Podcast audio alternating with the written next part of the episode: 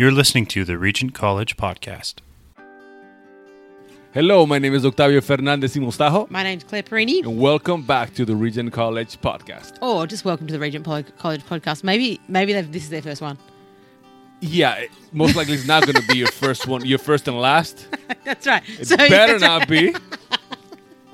Uh, today we had another conversation with Connolly Gillum, whose name I've been pronouncing wrong all this time, but Yeah. Connolly Gillum. We said Gilliam, but it's not Gilliam. It's Gillum. And she is a longtime friend of Regent. She's a graduate from here. She has an MA in Theological Studies. She serves on the Board of Governors. Uh, she wrote a book which we reflected on in another podcast a little while ago uh, about singleness. She's recently co authored a book with her friend Paula Reinhardt, and it's called And Yet Undaunted. Undaunted Undaunted. embraced by the goodness of God in the chaos of life. And so we had a conversation with her about the goodness of God. We had a conversation about sort of what they're hoping for in the book. Uh, we talked a, a little bit about um, racism, Yeah. uh, but we and a little bit more, a little bit about singleness and uh, some other things as well. So it was- Death, a little bit about death. Oh yeah, just all the all the big Yeah. things. So really about how does like how do how do we understand our own stories of chaos and where things don't go as you would expect, and how does that get mapped on a larger story, the larger narrative um, of God from creation to new creation. So that's really the structure of the book, Yep. and so she explains that in there as well. Um, I've read the book. I've read the book. It's a great book. Yes. I would uh, I would strongly encourage you to to listen to it. I'd strongly encourage you to read it. Listen to it audiobook. Oh, you no, audiobook? audio, Is there audiobook? I don't know. I don't know. I'd strongly encourage you to read it, but that's after you listen to this podcast. Yes, So yes. enjoy our conversation. Connolly, welcome back to the Regent Podcast. Thank you, Claire. It's good to be back. And now you're actually flesh and blood, not on I Yes, know it's fun to be here in studio. real In the time. studio. Yeah. How do you like our studio I- space? This space is amazing. Yeah. Amazing. Millions of dollars Millions of equipment. dollars. Now I know where my donations are going. Just Ah, kidding. it's great to have you back. Um, we, you have just released a book that you've co-authored with your friend Paula Reinhardt, and the book is called, in case you didn't know what it was called, the book that you wrote, it's called "And Yet Undaunted." Undaunted. Embraced, undaunted, Undaunted. and yet undaunted. Is that how, how would you say? Oh, no. Un- undaunted? undaunted and yet Undaunted undaunted, embraced by the goodness of God in the chaos of life. Uh, so we're going to talk a little bit about that. But yes. I'm going to start with a question. Go ahead. it, it was really interesting uh, the, the co-author part of it because sometimes when I when I read a, a book that was uh, written by uh, multiple people, it's basically you get a chapter, I get a chapter, you get another chapter, and I'll get another chapter, and that's it. So you, you, you totally feel the, the okay, this is different people. They're they're basically did it on their own, and, and, and some somehow the editor just taped them together, and there you have a book. But this one was like it's it's you have you have a chapter. It says like small like subtitle Connolly, and then you say something, and then like for three pages, and then Paula, and then so you are and you, you can feel your voices, and you can feel part of the conversation in in, in the same uh, topic in the same chapter. So I really appreciated that part, and I actually told my wife that was very interesting from that book. The way they did it, they co-authored it. I was it was good. So why did you co-authored, and how did it feel? Was it weird? It was surprisingly not weird. And we co authored it really because the content of the book is what had emerged out of an ongoing friendship of, you know, 15 or 17 years at that point. Mm-hmm. So it's really an extension of a conversation. Mm-hmm. So to write the book together actually made more sense because, in essence, it is offering conversation conversation it's like having a cup of coffee with both of us together Yeah, yeah, yeah. That's how it felt. Yeah. it wasn't weird. No, it really wasn't weird. And we live in two different towns. And I think we were, it really is that one thing when one person falls, the other person can lift them up. Mm. Because when I'd be like, oh, I'm sort of tired of writing this book, Paula would say, well, you just need to keep doing it. Sorry mm. about that. Mm. And when Paula would be like, oh, this part of my books, the book that I'm writing is not good, I'd say, you are lost in your own negativity. It's, Yeah. it's great. Let's, let's keep going. Yeah. So it was a very positive experience, mm-hmm. actually. Far less lonely than writing a book alone. Mm. E- but yeah, I, I think sometimes you can be like good friends as you as you are, but when you go into your creativity, that sometimes becomes a problem. Because as a musician, we were like, I have, we're good friends with, with somebody, but when it comes to uh, uh, when it's time to create, like yeah, our creativity flows differently, and we have different like creative ways we go around. So so then we have a problem. Outside creating, no. So so I was Right. like, how did that go? How did that feel? Well, I think one of the things that this is maybe deeper than creation, but it allows for the creativity to flow between us, is that I think because of 15 years or 17 years of friendship at that point, there's trust that was built. And mm-hmm. I think what could be, and I don't want to almost jinx it by saying it, but what could be a, a sort of dance of competition mm-hmm. was not actually there. Because fundamentally, I want Paula to do a mm. great job, uh-huh. and I know that she actually wants the same for me. Uh-huh. So there's this sense in which our critiques, or I don't know if I would do it that way, mm-hmm. are held within this greater context of I actually want you to Yeah. succeed in this. Mm-hmm. Uh-huh. So it's a bit different than that way than just two solo creative acts trying to merge. Yeah, yeah. yeah. Mm-hmm. Okay. Does that make makes sense? Yeah, yeah. That was good. Yeah. And so the book sort of is a um, a pretty uh, vulnerable. There's some vulnerable stories in there that are kind of woven into this larger narrative. Do you want to just give us just sort of a brief overview of the book, and then we might sort of dive into some of the Yeah. some of the different kind of things that come up. But give us the kind of brief overview. Okay, so basically, the book uh, exists to help the reader uh, map their life in alignment with God's big, good gospel story of creation, fall, redemption, restoration, or how life ought to be, how it is, how it can be in Christ, and how it will one day be for those who are in Christ. And it's our hope is is that by teasing out what each of those if you will acts of the big story what each of those acts means in the life of uh, of Paula and me, but hopefully the reader as well, then it'll enable the reader to get uh, far more deeply grounded in the reality that God is good, the story is bigger than mm-hmm. we imagine, and we can have um, a quiet confidence to go forward, mm-hmm. still able to smile at the future. Mm-hmm. Yeah, and it, it definitely has that sense of, um, yeah, in a context where doubt is everywhere, and it's um, and kind of people are wondering whether the Christian faith has anything for me anymore. Is this Yeah, actually do we really get the true? whole thing wrong? Yeah, have we is Yeah. this like an this up? old thing of our previous generations? Yeah, there's this Yeah. thing. There's this sense of, oh no, the gospel still really is Yeah. good Yeah. news. Yeah. and yeah, you see that kind of woven through uh, the way you sketch the big, the larger narrative, and then the way you sort of map your own stories in there as well. And there's just good points there where you offer, you leave space for people to reflect on things as well to kind of help with it. Yeah, strangely enough, people uh, have commented as much on the questions that we do have at the end of each chapter as the chapters. Like they actually like the chance to grapple with some of the points that are raised in the book and try and tease them down into the reality of their own lives. Mm-hmm. Yeah, it's great. Yeah, it was r- really interesting. You said that through the book, you sort of discovered, oh, I'm actually Christian. Yeah. I really believe this. Yes. which, which is really interesting because I, I think we we tend to do that a lot. Sometimes it's like, huh? Turns out I really believe this. Mm. Yeah. It- it- it's like, "Ew, I, I never expect to feel this way. Like after after this or whatever. Right. Well, I mean, Paula and I would say we've each been believers. I mean, she's 68, I'm 54, but essentially 50 years each. Mm. I mean, four. I didn't have a radical conversion at four, but Oh, come on. I remember, you know.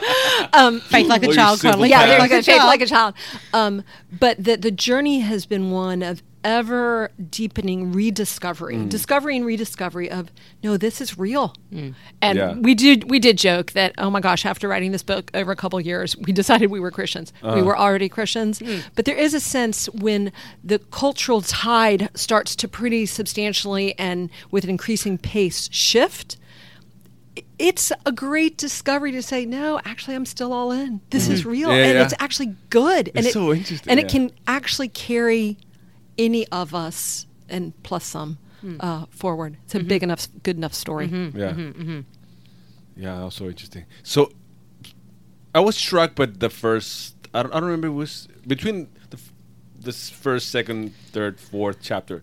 You talk about Yeah. about Somewhere Okay, the, right, the of goodness of. God. First- and the- sorry about the goodness of god yeah, Sorry, so- yeah, and yeah. there's a phrase that said uh, God's goodness is being challenged frequently in our lives and in the world, and and I was like, it, it somehow just jumped out of me, and and I just stopped and had to think like, it's being challenged because sometimes you so- so- sometimes you, you think, okay, do I believe God is good? And mm-hmm. sometimes like you, you you are convinced God is good. Oh yeah, I think I think God is good. Mm-hmm. And then maybe the devil is like, yeah, wait, give it give it a second, give it a second. Yeah. And then like something else is gonna come is like, do you think God is good now? And then like oh, and then you go through through a, a huge emotional mess and it's emo- emotional turmoil, and then you say like at the end, yeah, God is good. I think Yeah. yeah, God. I, I, now now I'm now sure God is good.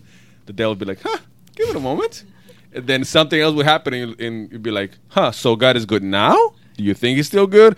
Like no, and then like and, and not only what happens to you, but what you see in the world and happen to different people, and and is the concept of the goodness of God is still be, being challenged after all of this you've seen and heard. You think God is still good? You'll be like, oh, cra-. so so it, it, it was very interesting that the goodness of God is being challenged every time Yeah, by yeah. different voices, by your own voices. It's like, okay, again, do I believe God is good? And you have to revisit and revisit the whole thing. So it, it, I had to stop and think, and it was it was pretty interesting. Well, it is. I, I think it, it's a. I think it's a true thing that for a lot of, I'll speak for maybe more Americans more generally. It's hard to speak in gross generalizations, but um, the post World War II boom really set, I think, Americans on a track of we can make more, consume more, have more. In a sense, if we play by the rules, this is outside of the church, but also within the church, we will have um, our best life now. Yeah. And concurrently, we haven't had a great, at least in the world and the circles I've been in, a great uh, theology of suffering. Yeah. And so when things just go south, when life zigs instead of mm. zags, when you're expecting to go- go one direction and it's 180 degrees in the different direction, mm-hmm. and you're kind of washed up on shores you did not anticipate, if you aren't held by uh, a sort of a, a robust mm-hmm. theology of Yeah. suffering, Yeah. it's particularly easy in those thing in those times to think, I made up the whole God thing, mm. and His mm. goodness is poof an illusion. Yeah, yeah. And what we're saying is that actually, no, poof, it's not an illusion. There's actually something solid Mm-hmm. and real about His goodness, even when life zigs when you thought it would zag. Yeah. Mm-hmm.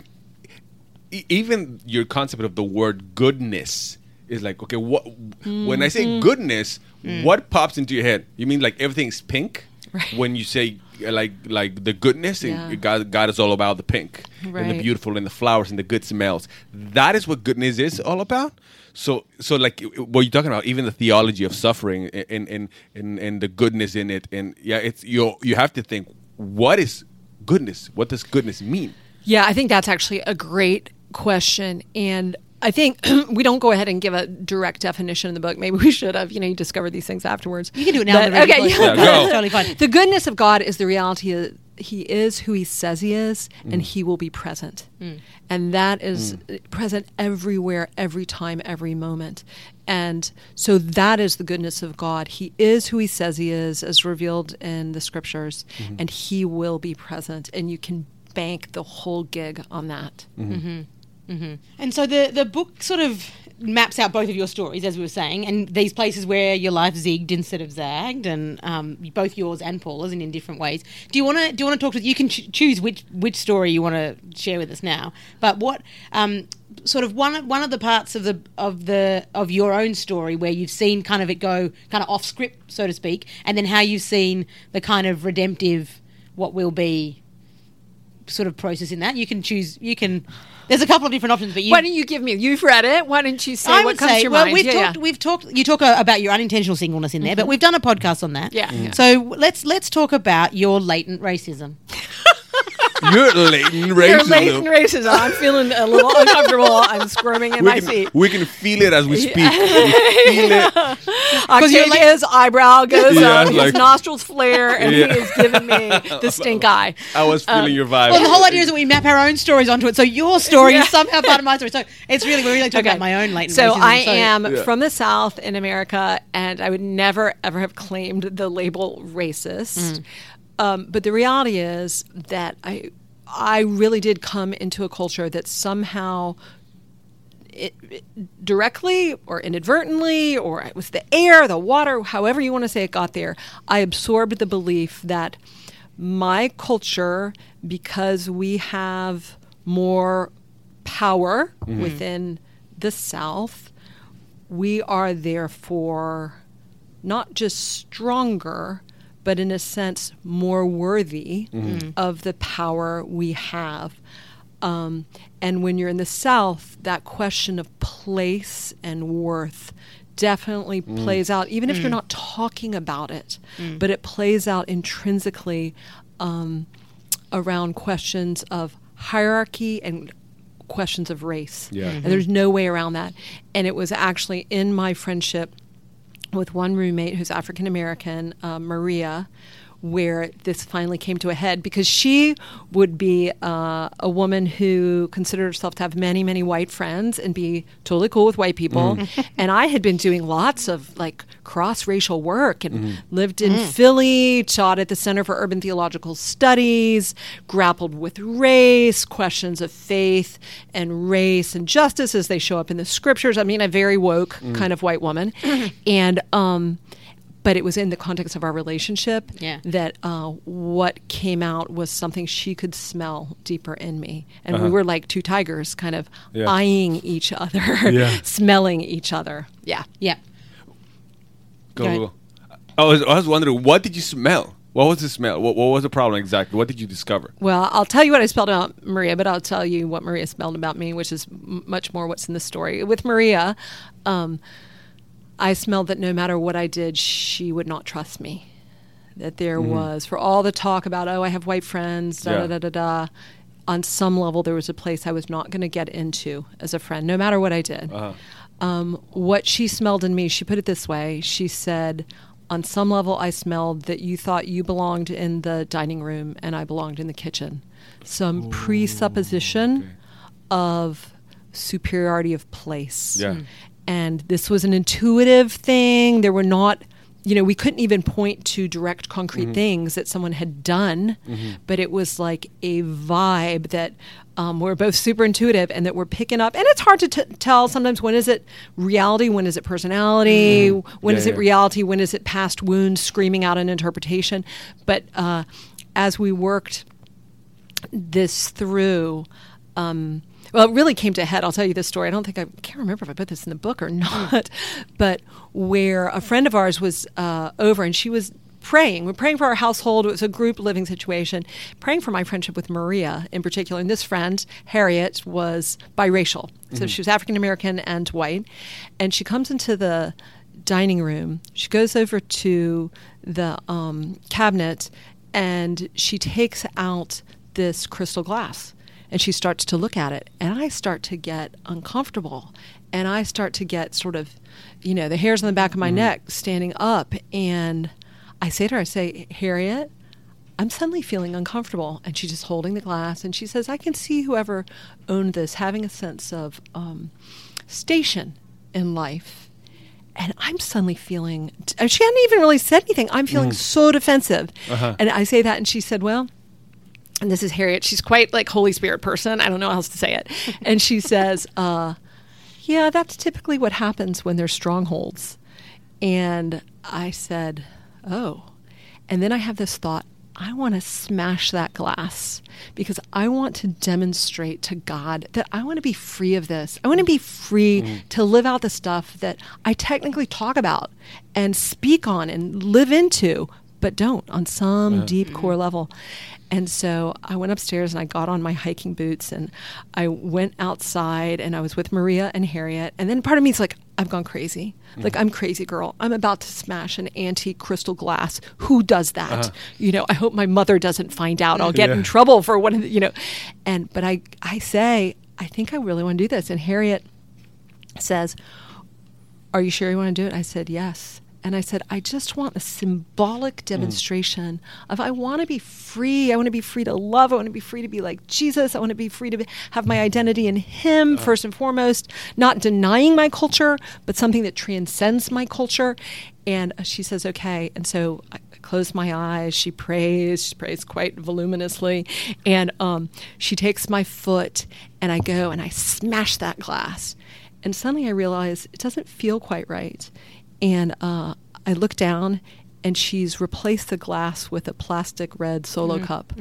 And she says, To obey is better than sacrifice. And I burst out crying. And, um, and Maria would say, looking back at that time, she said, that is when something shifted in uh-huh. what you were radiating. Mm. You know, it's a subjective statement, obviously, from Maria, but I think there's there was real truth there. Mm-hmm, mm-hmm. So um, I, I was fascinated reading this, that part of the book, and th- there's a little bit I want to read from there, and it's in the chapter that's called "Naked, Afraid, and Not So Nice," which I think is in the the kind of fall moment of the the grand story. And it says the journey together wasn't easy or straightforward. There were difficult words, wincing moments, awkward pauses, truth telling, wound licking, prayer, the discovery that my sin was not just against her, but against our shared Creator. Repentance, forgiveness, attitude shifts, mix up the steps, and repeat. And so uh, that's it's such a like it's such it's, it's in your chapter on four, but in some ways there's there's the redemptive moment of that. Um, do you want to talk to us a little bit about how that fri how friendship kind of helped uh, be part of that of the redemptive process for you around? around race. racism, well, yeah. it's been. Uh, I think that's been true. I mean, it predated uh, my friendship with Maria. It was actually my friend Sherry. She and I. This was, you know, a few years even before this. Sherry, who's from Philly, also African American, she and I did some speaking together on these questions of black-white issues in the American church, and um, uh, Sherry was the first person to say to me, uh, if you simply acknowledge the reality of my experience, she said, that goes such a long way. She said, because so much of the larger white culture will say, I'm crazy. This isn't uh, what's, it's, what's really going on. She said, and yet I know what I've experienced both in my life, in my family's life, and on and off day to day. And so there was this sense in which Sherry trusted me enough to say, please just tell the truth around this stuff and don't be scared. I think there's this weird fear that, um, and I'm not saying every white person is a racist, I, I don't mean that at all, but there is a weird fear to acknowledge um, racism, or there can be a weird fear to acknowledge, maybe for fear that undercuts the uh, American story, or in the church, it undercuts the um, power of the gospel or something. But Sherry was saying, please just tell the truth. And um, and my friend Tracy Elizabeth also we were in a small group that was black and white women going through this book old book now called Search for Significance trying to find what do we share in common in terms of our identity in Christ um, in spite of cultural differences and Tracy Elizabeth saying I um, I need to be able to express my anger without you personalizing it, Connolly, and thinking that when I'm feeling angry at some mm. encounter I had with a white person, mm. I'm somehow now mad at you, Yeah. and you have to defend That- all white people to me, Yeah. which is sort of my knee jerk. Mm. Reaction. Mm-hmm. Um, so it was a, It's it's actually been almost all Yeah. relationship. Yeah. I mean, some of it theory, but most of it real relationship. Yep, Yeah. yep, yep.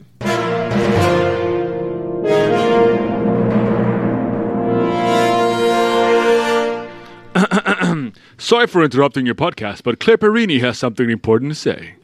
This podcast is a ministry of Regent College and relies on the support of generous donors. If you've enjoyed our conversation today or any other day, please consider making a small donation to the college at rgnt.net forward slash give. That's R R G N. How do you say R? Ah. R. Okay, let me do that again. Ah. R G R. Please consider making a small donation to the college at rgnt.net forward slash give. That's R G N T dot net slash give. Now, if you really want to make our day, when you donate, there's a comment box. Please leave a note saying that the podcast sent you. Thank you, Thank you. and enjoy the rest of the podcast.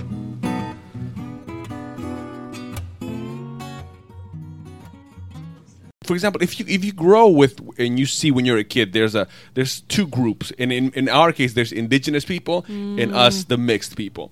So in in or or in in your history, there's always been like being like uh, in my case, I'm, of course, I'm, I'm mixed like most Latinos, and and there's always been like the, the white people against uh, oppressing the, the indigenous people, and somehow like in my case of mix, you would choose maybe as a kid who do you identify Right, with? right. Do you feel more white? Do you feel more more more indigenous? I think in my head I felt I feel more white than, than indigenous. I feel more European than indigenous, and that was in the back of my head a whole time. Right. So in my head, I wasn't mixed. I was more white, and, and we were like on top of this people, and now we were letting them play the the real grown up game. We're inviting you to the real table, and and now you get to play with us with the white people with the white people, and they're like and like you, you you should feel you should feel uh, grateful that we're now letting you play with the white people because it. And it's all subconscious. Right, right. It's you're not setting out to do that. No, hundred percent not. And I didn't know I ident- identify as white.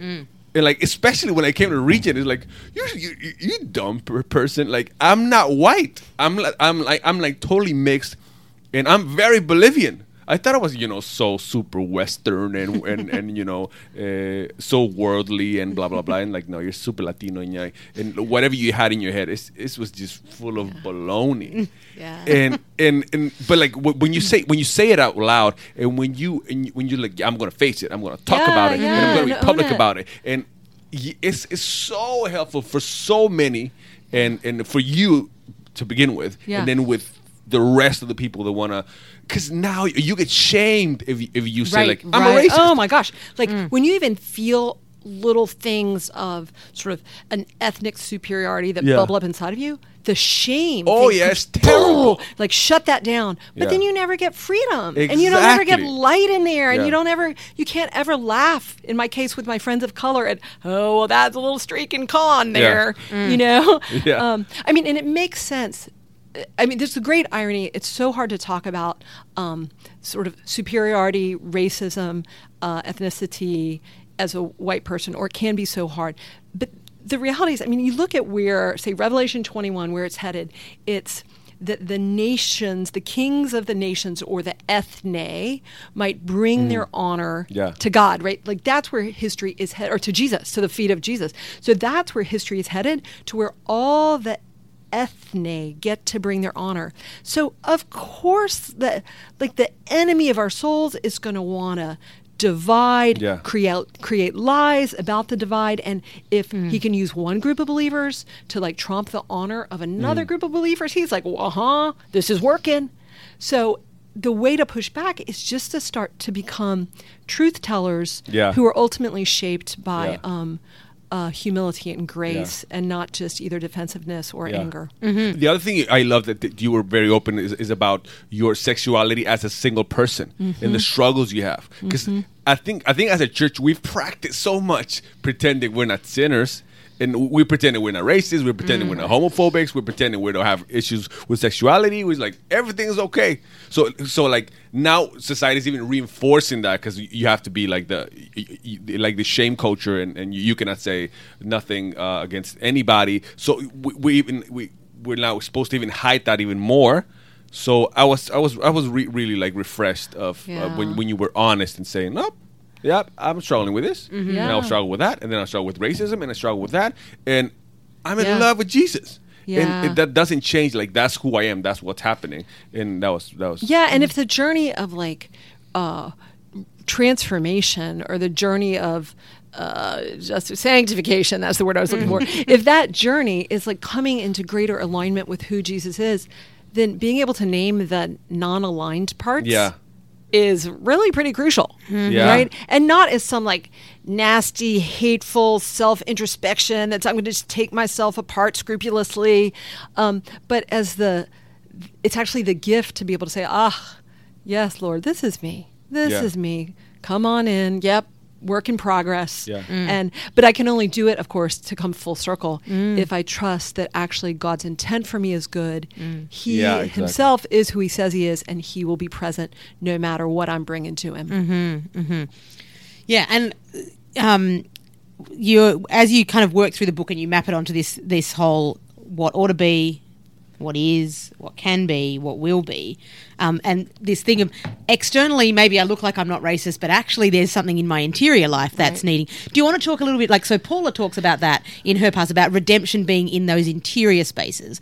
Do you want to talk a little bit more about that, uh, sort of jumping off what you're saying about shame and, Sure. and those kinds of things? Because shame's a, we love Brene Brown, and, you know, she's kind of put that, that language in our, but yeah, how you've been, how you've thought about that and how Paula talks about that. in the book. Yeah, Paula does a great job in chapter five. Um, uh, something like how redemption, something, something interior spaces. Bottom line, how that stuff gets in there. Yeah. Uh-huh. And she takes these four, if you will, words that can be used as handles to try and. Um, as we attend to our lives and the gaps, so to speak, the gaps between us and God, the gaps between us and one another, the gaps between us and creation, you know, slash the world around us, as we mind those gaps, so to speak. Um, what do we do when technically we believe this stuff, but in fact, down where it really matters inside of us, we know there's a distance, a distance Yeah. between us and God, a distance between us and others. And Paula makes the suggestion in the book and then traces this out in her own life almost as an example that we attend to four words um, wound, lie, choice, and truth um, wound being those places that have been wounded either by others' choices or our own choices. The lies that have latched onto us as a result, because wounds are like a hotbed for lies. The choices that we've made because of what we've believed. And then, in fact, what is it to um, apprehend or absorb truth deeply down uh, into the center of who we are so that the, um, the wounds taste healing, the lies are replaced, and the choices shift. Mm. So Paula teases that out in the context of her relationship with her mom. I mean, you can read more in the book, but in short, she would say her mom was an accountant and Paula was words girl. Mm. And she said she was trying to wrest words of affirmation from her mom for most of her life. Mm-hmm. And the secret lie that she believed as a result of this was that no matter what she did, she would never be enough because she could never get those words of affirmation. And the choice she said that she began slowly to find herself having made was to be sort of a hard, slightly inscrutable, professor like um, woman who had all the right answers and who held everyone at arm's length. And um, she said when she began to really acknowledge this, that she was, she said she was actually an angry woman. It's not that she didn't believe all this. She, she and her husband were in ministry. They're teaching Christian faith. But um, she said when she began to realize this, part of the problem was that the lies she had believed weren't just about herself, but they're actually about God himself. And that the one whose help she needed, God, would actually not give it because he was not in the business of affirming and touching those places in her soul. So she talks about the sort of this slow um, process that in in her case began really she said getting down on her knees and uh, saying god if you give words would you start to give words that touch my soul? Um, words of affirmation. And she tells the story. She said you know for a year she decided she would just not have the answers to everything. And instead she started asking the questions. And she said she would ask people like how do you actually know the love of jesus down where it actually matters. I mm. mean, really. Yeah. How do you know? She said she uses the metaphor of being a beggar with an empty tin cup standing by the side of the road and look asking God, will you fill this? Mm-hmm. And she said it was a strange dance, you know, nothing none of this is ever really quite linear, but um, of words of affirmation and kind of compliments and feedback seeming to come unbidden mm. in new ways and um, she said maybe they were there before and she just couldn't hear them. She doesn't know, but um, she started to hear them and to be sort of set free to receive them, and uh, and words, passages in Scripture started making sense to her in new ways. Like where Isaiah is talking about God's people, and he says, "I have redeemed you. Uh, I have called you by name. You are mine." She started. She said, "It's like I heard. I had the chance to." Um, he- to hear that maybe that was me, um, fearfully and wonderfully made. Um, your work is good. I'm not quite quoting Psalm 139 correctly, but I know that full well. And slowly, she said it was, she was able to say it, and she said it's as if um, the scrub brush of God's Holy Spirit was like, like able to get down in the wells of her soul where lies had been etched and where there was such shame about the lies, like no light ever got down in there. And it's like she said, they those etched in lies began to be scraped off. And it was as if light started to be able to um, kind of flood down into those spaces so that the shame of the lack of affirmation um, and her desperate longing for it, the shame of those two things began to really be lifted. She just uses that as an example of how redemption can play out in the now of our lives, Yeah, and in the, those interior spaces. interior Yeah. spaces. Yeah. An- Another part that I felt a lot of connection and frustration and and and uh, you know even affirmation. It was the the part when you talk with uh, how things ought to be and they're not. Mm-hmm. Because uh, yeah, you, you grow up with so many things like yeah, no, eventually I'm going to do this and this is going to come and this is what I'm going to accomplish and this is going to be my life and it's nothing like it. But that was how it's supposed to be. Like it, it can even come come from church when you're told if if you respect and if you love God and He's gonna you know if you delight in the Lord He's gonna you know give you the desires of your heart and that's what I did. I prom I really tried, really tried to delight in the Lord, and and my life is not how, how it's supposed to be. And and Or the desires of my heart haven't been given. yeah, exactly. So that I have. what Yep. is up with that? Yeah. And and but then but then you have like people will tell you, but you know, uh, uh, there's there's going to be redemption afterwards, and and and eschatology, and you have to think about that, and, and everything is going is going to happen later. But th- but then it's like that's not really helping. Mm. Like when you tell you tell me like New Jerusalem, blah blah blah. right now, it's it's really really not helping. Right. And and sometimes it's like, please shut up. I need something else. Wh- Like like that future you're telling me about. So Paul and I are in uh, this five years ago. We're in Riga, Latvia, and we're sitting having a glass of wine after this uh, gathering where we've spoken, and we're going to be speaking there for the whole weekend. It's about 200 women, everyone from sort of Pentecostal slash Assemblies of God to Catholic and everything in between, Methodist, Baptist, the whole whole kit and caboodle have come out for this. And Paula speaks, and she speaks on the oughtness mm-hmm. or creation that evening. And as she's speaking, and she's kind of talking about the embedded beauty of Adam and Eve, of knowing, being known, mm-hmm. nakedness, and unashamed. And I'm sitting there going, well, I'm sorry, but that's not been my experience. Mm-hmm. Mm. And I can feel this. And this is my co speaker. And, uh, And it's only Friday night, and it's Friday night. And I'm Paula, like, and you suddenly I'm like, right. I'm like feeling hostile. Yeah. And so we go out, and Paula's so cool because she's a therapist, right? She said, "So, you know, what'd you think about tonight?" And um, I said, "Well, honestly, it really made me angry." And uh, she's like, "Okay, well, tell, right, tell, Oh, tell me tell more. me more." As a good How therapist, just prone to say, "How did it make you feel?" I just told you how I feel. I feel angry. Tell me more.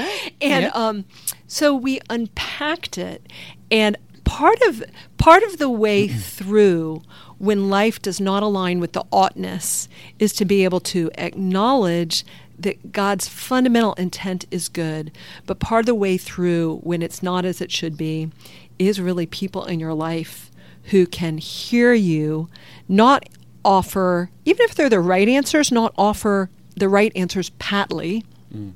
but can actually let you feel the um, the pain of that unmet fill in whatever the blank is there, and uh, it really we, we laughed because the next morning uh, we went to this uh, big old Lutheran church to speak, and I stood up and I said. So last night, Paul and I are debriefing, and I tell her that uh, I really didn't like her talk at all, and it really made me angry. and you could see like relief flooding over women in the group. And I said, because I bet some of you all are feeling like, well, that's great for her to talk about that, Yeah. but that's not been my life. And Yeah. you could see, we did it all through a translator, but you could Yeah. see uh, fa- heads nodding up and down and up and down. our, our time is almost done, but there's a question that's kind of it is it does tie into your book, but it's a question I didn't ask you in our last podcast, and it was something. Uh, it's around contentment and hope.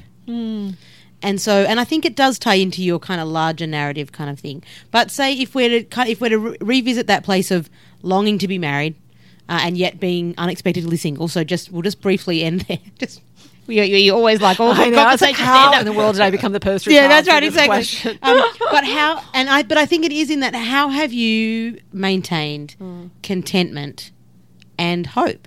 Yeah. So contentment in circumstances, and yet hope that maybe something will change, or maybe it won't, and yet so. But uh, yeah, Yeah. so and you can tie it in with the goodness of God. I don't know how great I've done with contentment. I mean, Yeah. let's just be honest, right? I started this whole prayer and fast movement. At one point, we had about 2,000 people total in the whole thing, praying and fasting for husbands, uh, for those who want women who want to be married, you know, courage for men to step up, willingness for us to change. And out of the seven other code leaders, six are married with kids, and I'm not. And I was like, seriously, God, you have got to be kidding. I And so- started yeah, I thing. started it. Come on, what am I like Moses? And I slap the rock with a stick, and I stand on the other side of the promised land. Um, Who did you slap? I know who did I slap, but honestly, so I don't know that I've been great with contentment, uh, though I do feel actually an unusually content stage of my life, and I'm super grateful for that. Like I'm kind of like, well, whatever happens, I'm you know it's good either way.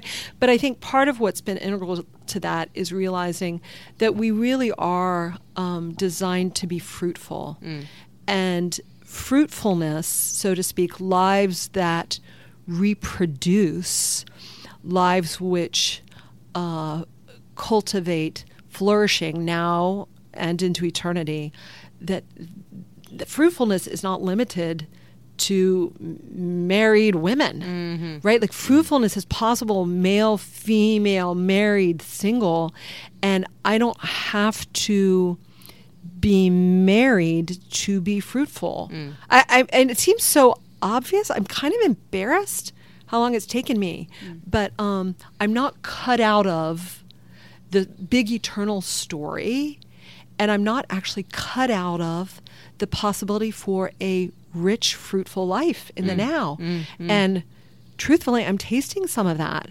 You know, I mean, there's sort of pros and cons to being single, and there's pros and cons to being married. And as long as I'm at least connected to a group of both single and married people, I'm okay. But maybe I'm in a content season, and maybe you know, three years from now, and we do another podcast, Yeah. I'll be like, oh, contentment, Yeah, that's right. contentment, you know. so uh, there, that that is where I am. That's what I have to offer. Yeah, it was great. So Connally, why don't you um, why don't you read from us just a little section, just that kind of toward the end of the book, to kind of whet people's appetite to buy it. Yes, because we would love for people to buy the book for the good that God might want to do uh, in the book, uh, through the book in your life, and so maybe I could afford to put a deck on my house. I'm tacky, I know. Okay, this is at the very end of the book, the uh, last chapter, and so in a sense, this is a paragraphs framed by the reality of the restoration or what will be. Can you imagine, just for one moment, what you might do right now if you could trust that that one recurringly nightmarish place in your life will one day be made right? What if you knew that one day things would be set right between you and your sister?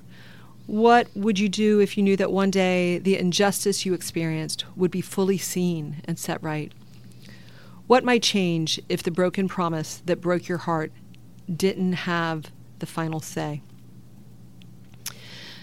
Skipping on, John of Patmos ends the book of Revelation with Jesus' testimony that he is coming soon. Truthfully, neither Paul nor I have any real idea of what soon means. But when we step back and look at where we've journeyed in our lives, and even in this book, we believe that the next stage of the journey will be worth the wait. We know that last mountain range, it opens up to panoramas beyond our wildest imaginations. So between here and there, we've grown to believe that singing, stretching out, surrendering fear again and again makes total sense as we journey. Maybe you've gotten glimpses of this as well. Maybe you even want to join us as we blend our voices with John of Patmos's. He ends his book of Revelation with the words that hundreds upon hundreds of thousands have earnestly prayed as they too have waited Come, Lord Jesus. Meanwhile, as we wait, we know that there is much good work to do and many people to love. And though it's a bit daunting, I suspect it really might be a good idea, in the meantime, to take that tango lesson. Boom. Connally Williams right there. Connally, Gilliam. Connally Williams. I don't know who that is. Connally Gilliam. Who is Connally Williams? know. Who's Connally? She Connally sounds Williams. She's my cousin. I'm doing it again. Boom. Connally She's written a right book there. on. She's yeah. She's written a different book. Uh, yeah, boom. we're Connally Gilliam. Boom. Boom. Thank Connally, you. Thank you for your time. Thanks for your book. Thanks, Claire, Thanks Octavio. hookup. You guys Thank rock. for being here again. Thanks for listening to the Regent College podcast. Follow us on Facebook, Instagram, and Twitter. To discover more about Regent College, its upcoming events, conferences, courses, and more content like this, visit regent.net. That's R G N T dot net.